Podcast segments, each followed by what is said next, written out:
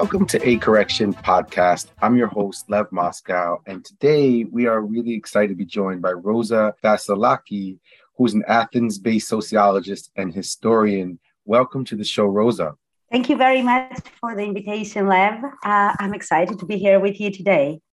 Me too. So I want to talk about about immigration and in Greece. I want to start with an article from um, Sidecar from the New Left Review, and it's entitled "Fortress Greece," and you published it in, in July. And uh, I'll start. I'll start by reading the first sentence of the article. You you write on the seventh of June, the Greek Minister of Migration proudly declared that the right wing New Democracy government had fulfilled one of its flagship pledges from the 2019 election campaign, reducing refugee arrivals by 90%.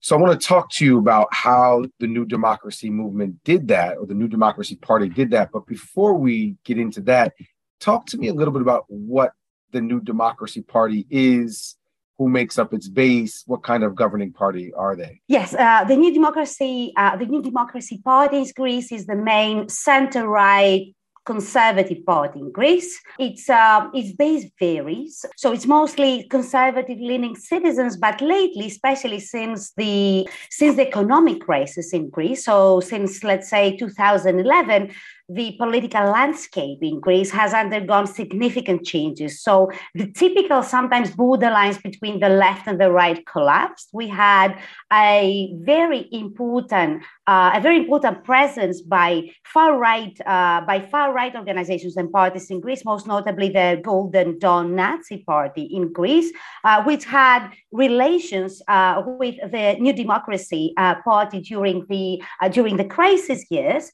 In 2000, in 2015, uh, the uh, Syriza far left party uh, became uh, was prominent in the elections. So they uh, they won the elections, they were the government, and a significant shift was noted towards center left rather than radical left policies and lots of people who got disappointed, disengaged uh, essentially with, uh, with uh, radical politics in Greece. So the electoral base shifted a lot. Also because the New Democracy Party, which in the past right wing parties were associated with, uh, let's say, deep state practices in Greece, also because uh, also because of the very turbulent past, uh, the very turbulent historical past in Greece.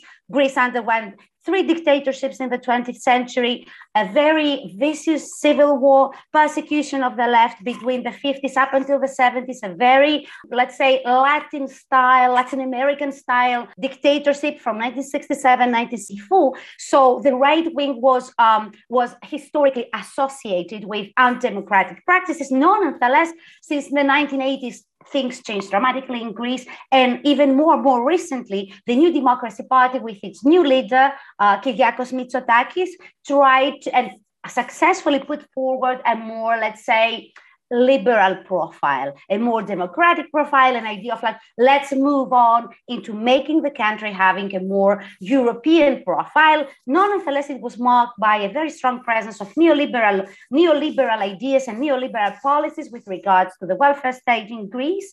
Uh, but also, uh, it contains a component of hardliners, very prominent in, let's say, the Ministry of Education, for instance, the Minister, the Ministry of Health. So hardliners who are associated with uh, some of the darkest practices of the army or the police or the uh, the church in Greece. So it's important also to note that Greece is a country where there is no official separation between the church and the state. Uh, therefore, the church intervenes in a large number of issues, also uh, with regards to foreign policies and the and the international affairs. So there is a there is a, a, an important core of uh, far right ideas within the current center right uh, center right uh, uh, new democracy government under the leadership of Kyriakos Mitsotakis because as we know in every political party there are several trends. They are like I would say vessels of several similar trends nonetheless distinct. So I want to go back to something you said. You said earlier on in the in the last decade the Golden Dawn Party which was a you called it a, a Nazi party or neo-Nazi party they had some relationship with the New Democracy Party. What was that relationship? And, and now that the Golden Dawn has been outlawed or banned, what happened to those voters? Did they simply move into the New Democracy camp?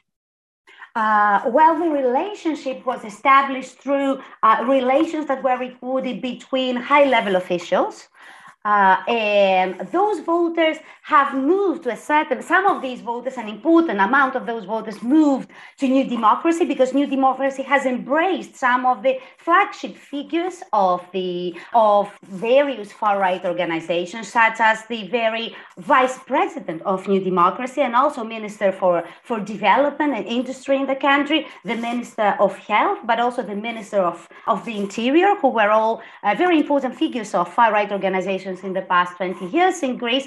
So some of these voters moved towards the uh, towards uh, towards the towards New Democracy. Some other voters were incorporated within other far right parties, which have a more let's say a more social rather than political profile in the sense that they incorporate far right ideas together with conspiracy theories, together with cultural issues. Such a party exists right now in the Greek parliament. It's around, I think they've got 10 MPs out of the 300. So some of these voters moved there, and some of the voters turned to New Democracy. Let me try to understand from an outsider's perspective what things look like, and you. I want you to tell me where I'm where I'm wrong or what what's behind the confusion. So we see from America, we see the rise of the Syriza party, which is, and you can tell me if I'm wrong on this too, seems like one of the most left wing parties ever elected in, in Western Europe. So our, our sense here is okay, the Greek or the Greeks themselves are pretty left wing. And then we also see there's some elements of the far right. And now you get this new democracy government, which seems so. How do we understand what's happened, why you have these big swings, what seem to be big swings from the far left to the far right in Greece? Thank you, Lev. That's a great question. I think that the past 10 years have been a watershed moment for Greek politics because the post-dictatorship state, which was established in Greece since 1974, had very clear demarcation lines between, let's say, the Socialist Party, which governed Greece for many, many years and was associated with, let's say, the democratization of the country and prosperity, um, joining the European Union and so on and so forth, and the typical right-wing party as New Democracy. All this collapsed in 2011 after the very serious period of the economic crisis, which actually brought to the for Syriza from being a very small, uh, a very small far left party, around three percent, uh, because the main, uh, the main bulk of voters up until let's say 2012 were associated with the communist party in greece. Uh, so many of the voters uh, from the socialist party but also from the communist party turned to syriza throughout the crisis year. So uh, syriza represented at the time uh, the possibility of actually taking the country's future for people in their own hands. Let's do not forget that Greece underwent three memoranda, so three agreements uh, with the country's creditors, which actually didn't leave much of a leeway to any government, to any government, let's say, to to put forward uh, the country's uh, the country's welfare, the country's well-being. So, what was the most important thing is to pay back to pay back the creditors, and therefore we had. Um, to a certain extent, a societal collapse. Greece lost around 35% of its GDP in in within two years we had around 26,000 demonstrations between 2011 and 2014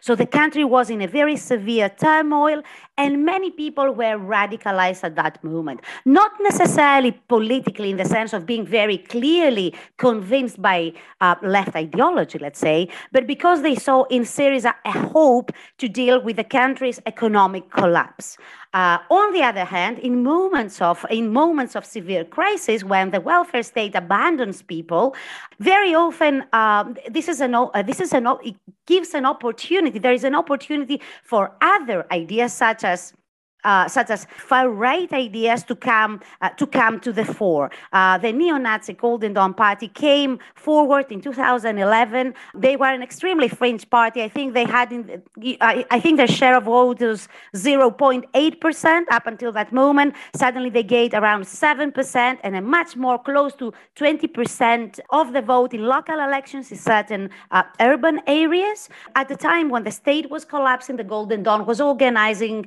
uh, blood donations for Greeks or food banks for Greeks.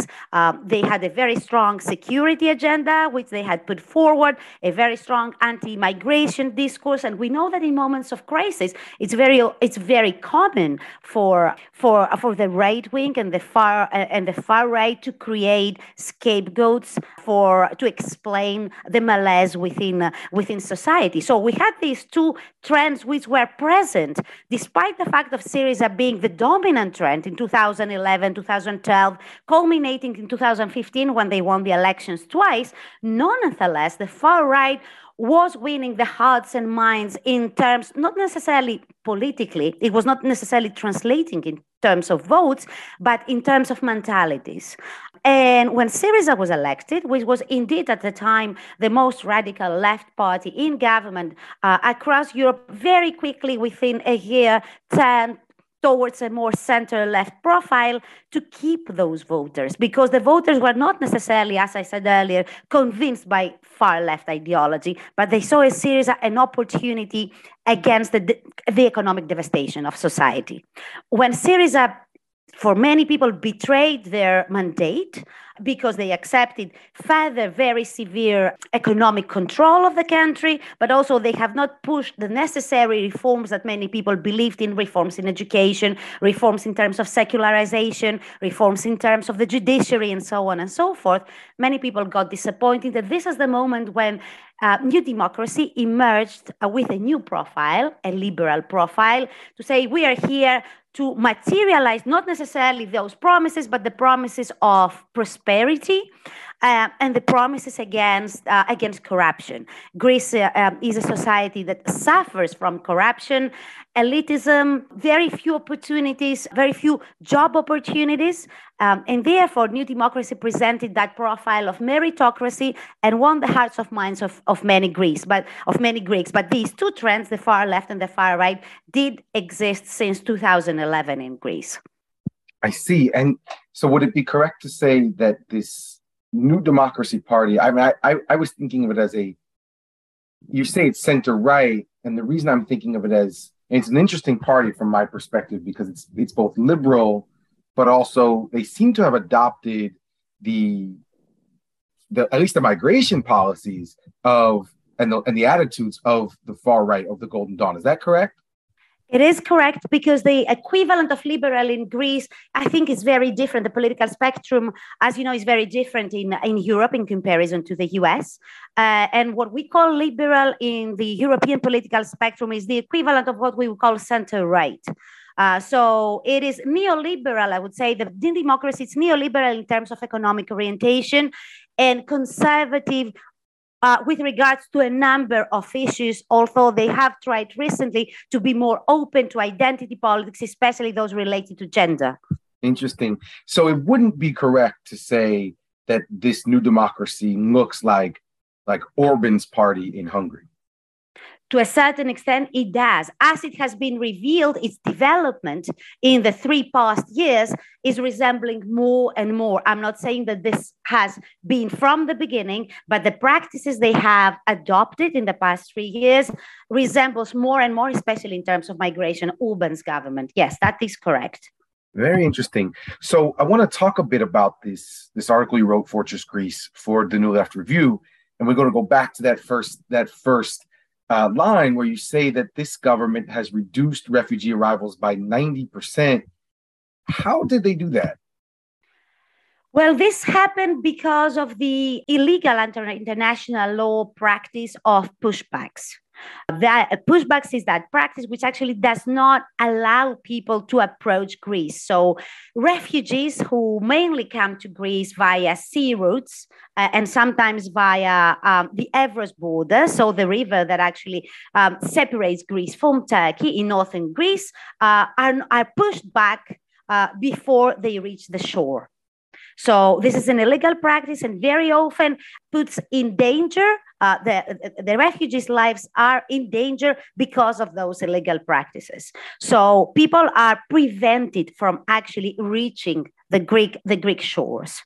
So just to be clear, the law says that if you are coming to seek refuge, if you are an asylum seeker, you have the right to enter the country, say you're coming from Turkey to Greece and then apply for asylum, but Greece is not even allowing people to to do that. Yes, that is correct, and it has been happening systematically since 2020. Okay, and so that is that is illegal under international law. Um, what's the EU doing about it? The EU is not doing that much about it Uh, in terms in terms of practices, in terms of in terms of discourse. After several allegations of those practices, some of them published by the New York Times exactly two years ago, August 2020, were denied by the Greek government. The EU tends to turn a blind eye to those practices. Frontex, the European Union's uh, border agency, is implicated in those illegal practices, and that culminated to uh, to the event of its um, director uh, of its director resigning earlier this year in 2022, among allegations of um, pushbacks, illegal practices to which either Frontex participated or had tolerated when they were executed by, by Greek authorities. So even though the EU has for, was forced to a certain extent to make statements against those practices when the allegations were confirmed by, by the Human Rights Watch and earlier the UN rapporteur on earlier this year in this summer, the, uh, the UN rapporteur uh, confirmed those allegations. The EU condemned those practices in a very abstract way, but very little was done so far. Uh, and it seems that it's part and parcel of a general of a general practice which actually aims to seal Europe from uh, from refugee and migrant arrivals from the region. Okay, so they've come out against the practice, but in reality, they've done nothing. And, and your sense is that, in fact, this this is the policy that the EU wants. Yes, this is uh, this is the impression we get because Greece has been funded to extend its border fence at Evros.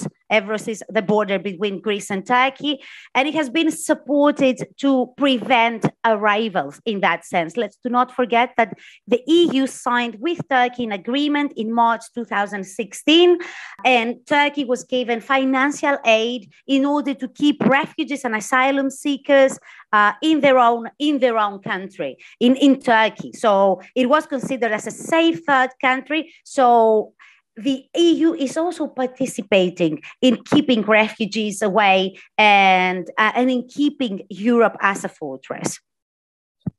That's really interesting. So the idea was that people asylum seekers would have to stay in Turkey and then apply for asylum from Turkey rather than being allowed to enter the EU as they would have been allowed to in the past.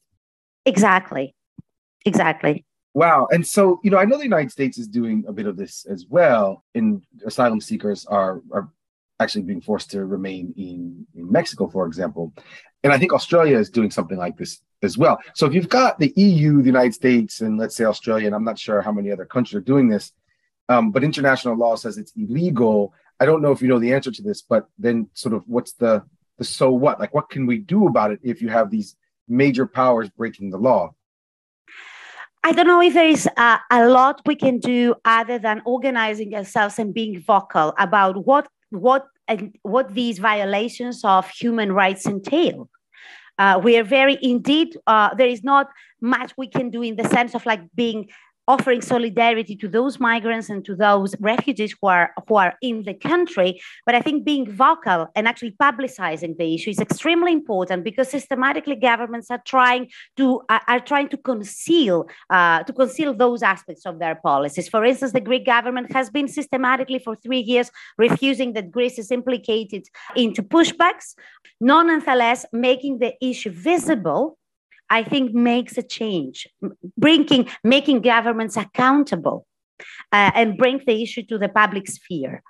Mm-hmm. Yeah, and I want to I want to talk a bit about the the role of the media in Greece. It seems like so. You said the New York Times had a big uh, expose on this, and um, it brought some it, it shed some light or brought some attention to the issue. I'm wondering what role the Greek media plays in in either silencing what's happening or in shedding light.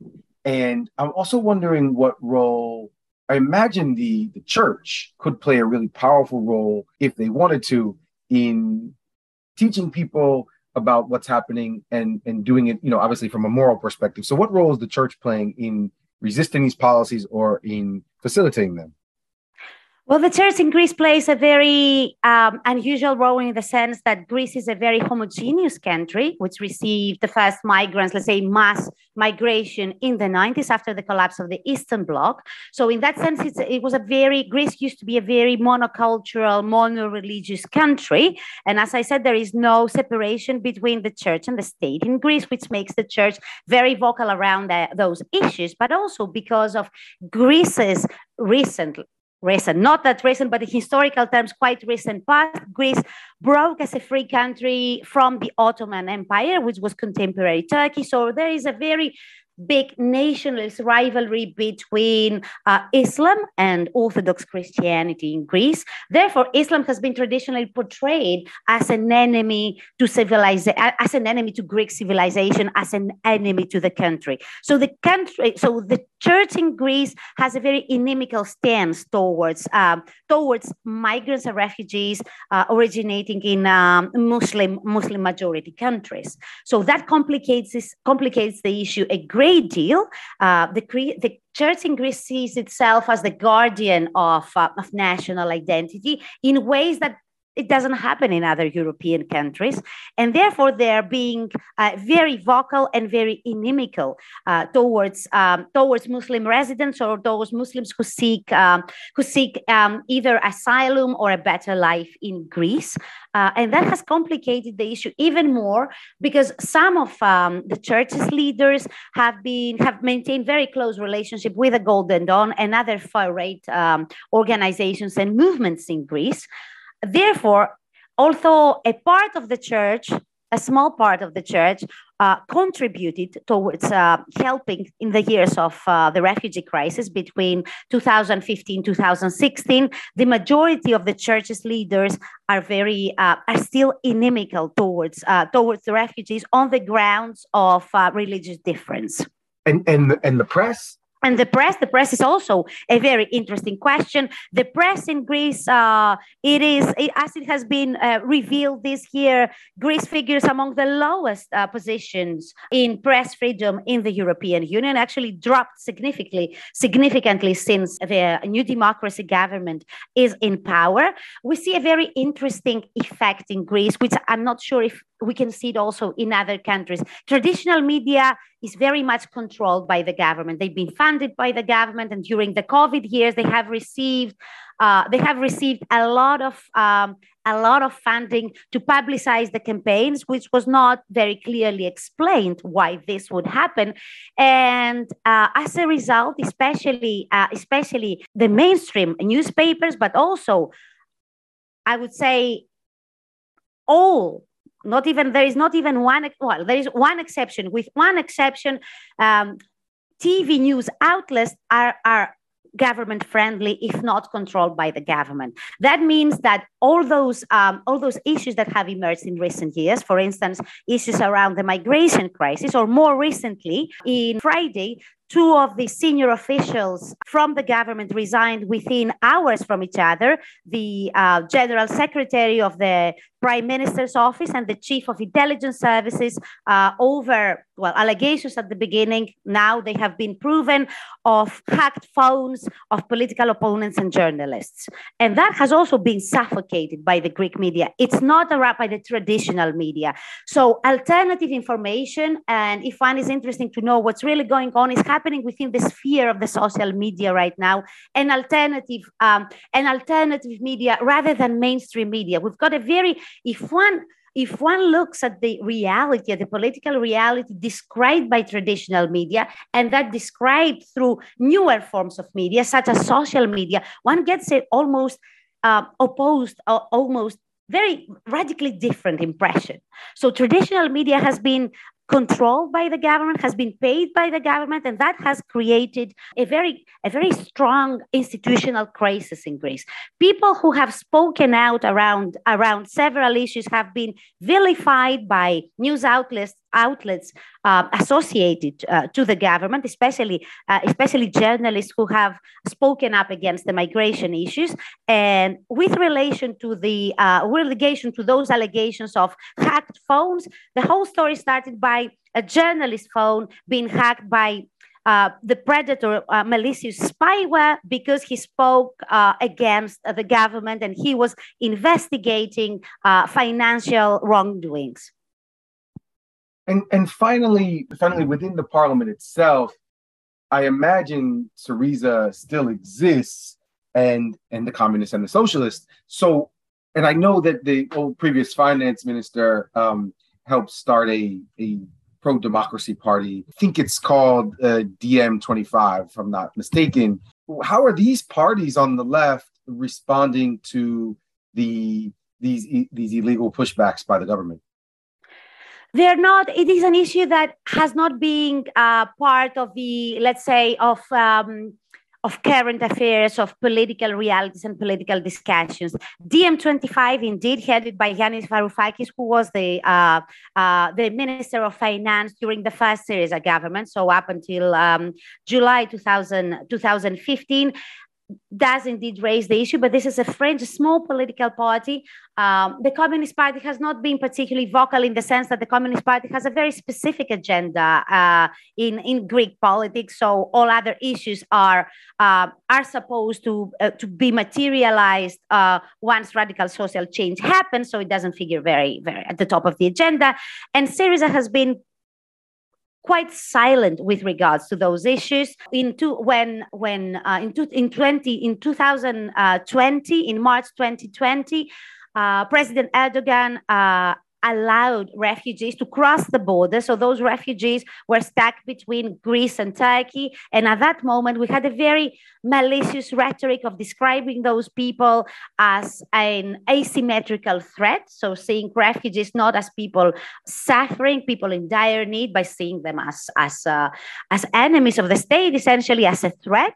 Uh, and Syriza unfortunately adopted that rhetoric. I don't mean to say that Syriza has a similar a similar po- similar policies or similar rhetoric with New Democracy. Nonetheless, uh, in the past, uh, in the past couple of years, because Syriza is trying to occupy the center, to move towards the center left, and because the, the public's mood in Greece has shifted dramatically over the past five years against refugees, uh, Syriza is not raising the issue. I'm not saying that they are against, uh, vocally against migrants or refugees, but they do not raise the issue, except very occasionally and sometimes. Um, some of the MPs or some politicians within Syriza, but Syriza as an official line is not necessarily and is not mainly preoccupied by, by the migration and refugee issue. Well, yeah, I want to ask you about that that last point. You you say that there's been a dramatic shift in public opinion in the last five years. You know, my sense of, and again, correct me if I'm wrong, of the Greeks' response to the crises that were happening, for example, in, in Syria, was to really welcome lots of refugees, taking in refugees, helping people who are um, stuck on islands in Greece. And, you know, from a distance, again, it seems like the Greeks were being really welcoming as parts of Europe was as other parts of Europe were not. And then there's this radical shift. So, how, broadly speaking, how does a society go from one extreme to the other? And how did it happen in Greece so quickly? Well, the truth is that Greeks did embrace the refugees, and there was a very strong solidarity movement from international organizations to anarchist groups, far, far left groups, ordinary citizens, ordinary people helping the refugees for a year or so. I think the main shift was first the fact that refugees were transiting the country at the time. So they were passing through Greece rather than staying here. And I think that makes a huge difference in the sense of like, let's help people who transit our country they're all, while they're on their way to Europe. Once the border closed after the Greek Turkey after the EU Turkey agreement I mentioned before in 2016, uh, policies has changed. So people, especially on the islands, the five islands close to Turkey, across Turkey, realized that refugees were there to stay. And I think that one of the reasons was that local economies were very worried about the projection of their image being, you know, their economy being very much based on tourism. The other thing is that the whole government and EU rhetoric shifted.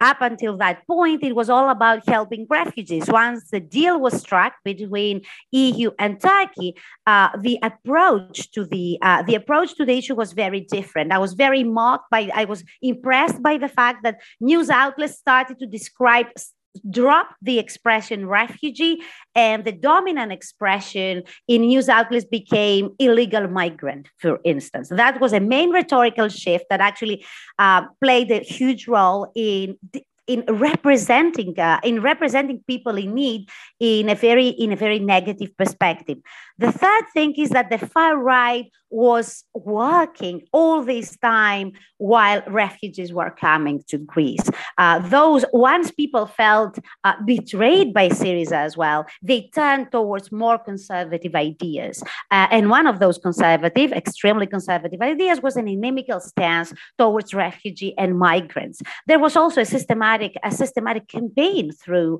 uh, the media in describing refugees as uh, a threat to um, the cultural integrity of the, of the country, very uh, a threat to the economy of the country. And they became gradually a scapegoat for the problems, for the pathologies within, within the Greek economy and the Greek state.